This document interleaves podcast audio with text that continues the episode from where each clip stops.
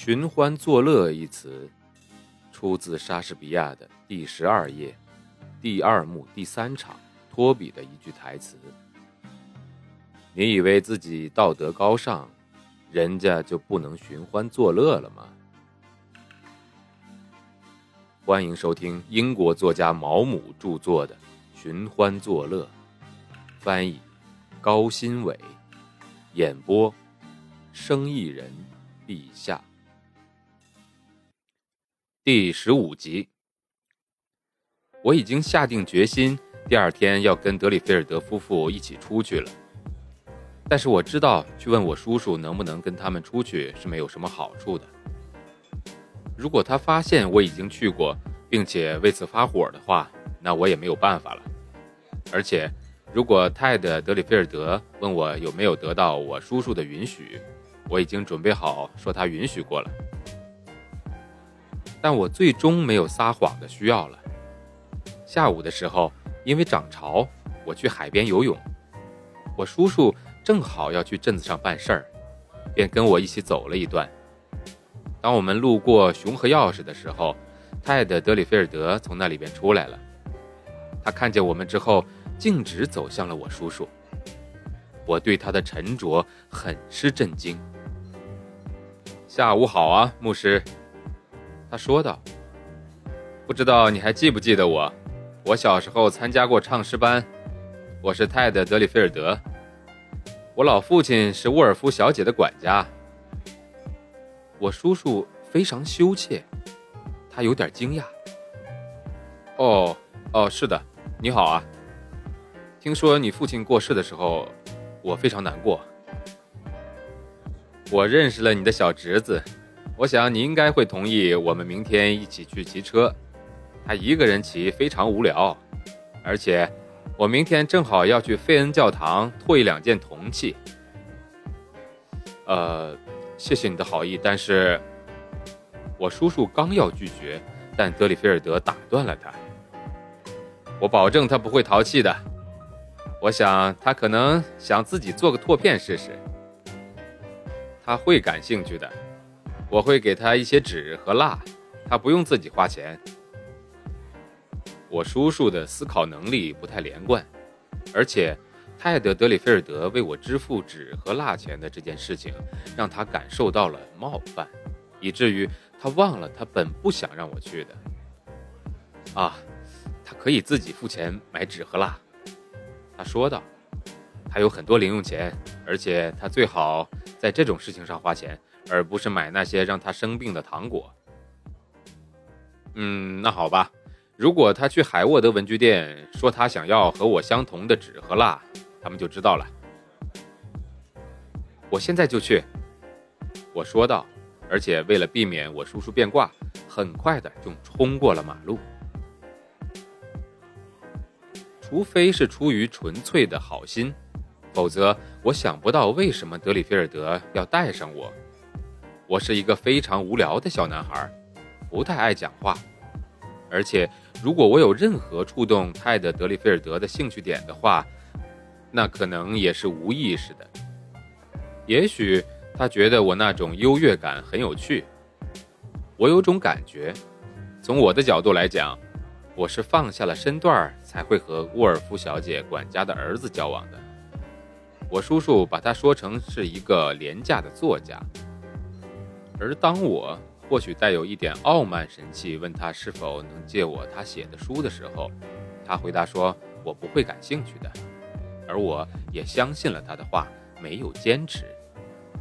我叔叔在那次同意我跟德里菲尔德一家出去之后，就没有再进一步反对我和他们来往了。有时候我们一起划船，有时候一起去某个有着美丽风景的地方。德里菲尔德会画上一幅水彩画。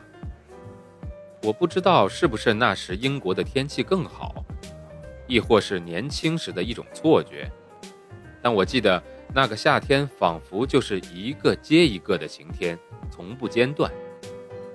我开始感觉到一种对于丘陵起伏、丰富多彩而又亲切雅致的乡村的一种古怪的喜爱。我们常常走到原野。走得很远很远，路过一个接一个的教堂，做一个个的铜器拓片。有的是穿着铠甲的骑士，有的是穿着鲸鱼骨头圆环撑起的裙子的淑女。泰德·德里菲尔德用他对于这件小事情的热情点燃了我，我也开始卖力地拓起来。我得意地给我叔叔展示我的劳动成果，而我想他应该是觉得，不管跟谁在一起，只要我待在教堂里，总不会有太坏的影响。我们工作的时候，德里菲尔德夫人常常待在教堂院子里，不是在读书，也不是在做针线活儿，而仅仅是在院子里闲逛。她好像可以在很长一段时间里什么都不做，也不会觉得无聊。有的时候，我会出去陪他在草坪上坐一会儿，我们聊到我的学校，我学校的朋友们，我的老师们，以及黑马厩的人。或者是一些无关痛痒的事情，他会叫我阿申登先生，这让我感到很满足。我想他应该是第一个这么叫我的人，这让我觉得自己是个大人了。我很讨厌别人叫我威利少爷，我觉得这个名字实在太蠢了。事实上，我不喜欢任何一个称呼，而且花了很长时间思考另外一个更适合我的名字。我比较喜欢的是罗德里克·雷文斯沃斯，而且我会用很相称的潇洒的字体在纸上练习这个签名。我觉得卢德维科·蒙哥马利这个名字也还行。我没法忘记玛丽安告诉我的关于德里菲尔德夫人的事情，尽管我在理论上知道当人们结婚的时候他们会做什么，也能用最直接的语言讲出来。但是我真的不理解，我认为那很恶心，而且我不是很相信真的是那么回事儿。就好像我知道地球应该是圆的，但是我还是觉得它是平的。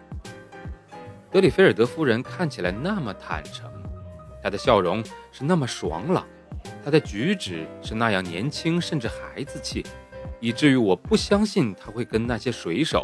特别是乔治勋爵这种粗鲁讨厌的人勾搭在一起，她完全不像我在小说中看到的那种不道德的女人。我当然知道她不算是大家闺秀，而且她讲话带有黑马厩的口音，偶尔还会呢了不分。有的时候他的语法错误会让我吃一惊，但是我还是禁不住喜欢他。我得出结论，玛丽安告诉我的那些都是谣言。有一天，我偶然向他提到玛丽安是我们的厨师。玛丽安说，她曾经在黑麦街住你的隔壁。我补充道，并且准备好了从德里菲尔德夫人口中说，她从来没听说过玛丽安这个人。但是，他笑了。他的眼睛闪着蓝光。是的，他曾经带我去上主日学校。他那时要花很大力气让我不要吵闹。我听说他去牧师家工作了，他竟然还在那里。我已经很多年没有见到他了，我很想再见到他，聊聊过去的日子。你替我向他问好好吗？然后你帮我问问他哪天晚上可以空出来，我请他喝茶。这番话让我吃了一惊，毕竟德里菲尔德夫妇俩已经要买房了，而且他们还有个杂工。他们邀请玛丽安喝茶实在太不合适了，而且这会让我觉得非常尴尬。他们看起来似乎对于一个人可以做什么事、不能做什么事没有任何概念。他们讲到过去发生的事情的那种态度，一向都让我觉得。非常窘迫，因为这是我绝想不到他们会讲出来的。我一直都不知道同我生活在一起的人们，在让他们自己显得比实际上更有钱或者更高贵方面都有些装模作样。但是回想起来，我确实觉得他们活得非常虚伪。他们藏在一个社会地位的面具后面。你永远也不会看到这些人穿着衬衣，把脚丫子放在桌子上的样子。女士们通常穿着午后裙装，而且在中午之前都不会露面。这些人的生活非常私密，而且有着严格的经济限制，以至于你不能够随意去拜访或吃饭。但是，当他们正式宴请时，菜肴总是极其丰盛的。即使家里发生了什么变故，他们也会把头抬得高高的，表现得满不在乎。家中的某个儿子可能会娶一个女演员，他们从来都不会提到这件不幸的事情，尽管邻居们会评论说这太糟糕了。他们又故意避免在相关的人面前提到剧院。我们都知道格林考特少校的妻子曾做过生意。他们住在三角墙山庄，但是不论是少校还是他的妻子，都对这件不太名誉的秘密提都不提。而且，尽管我们总在他们背后嘲笑他们，但是当他们在场时，我们又礼貌地避免提到“商人”这样的词。而且，你也不是没听过一对气愤的父母与儿子断绝来往，不给他一分钱。或者告诉他们的女儿永远也别再回家了。我对此习以为常了，这对我来说再正常不过了。但真正让我震惊的是，泰德·德里菲尔德谈到自己曾经做过餐厅服务员时候表现出的这段经历不过是很普通的一件事的态度。我知道他曾经逃跑，过了一段时间的海上生活，那非常的浪漫。我知道，在各种各样的小说里，很多男孩经常会这么做。他们拥有很多刺激的经历，最终娶走一位家财万贯的伯爵的女儿。可泰德·德里菲尔德曾经在梅德斯通赶过出租马车，也曾经在伯明翰当过售票员。就连他的夫人也很愿意让我知道他自己曾经在文章酒吧工作过三年的事情。本章节演播告一段落，欢迎订阅，保持关注。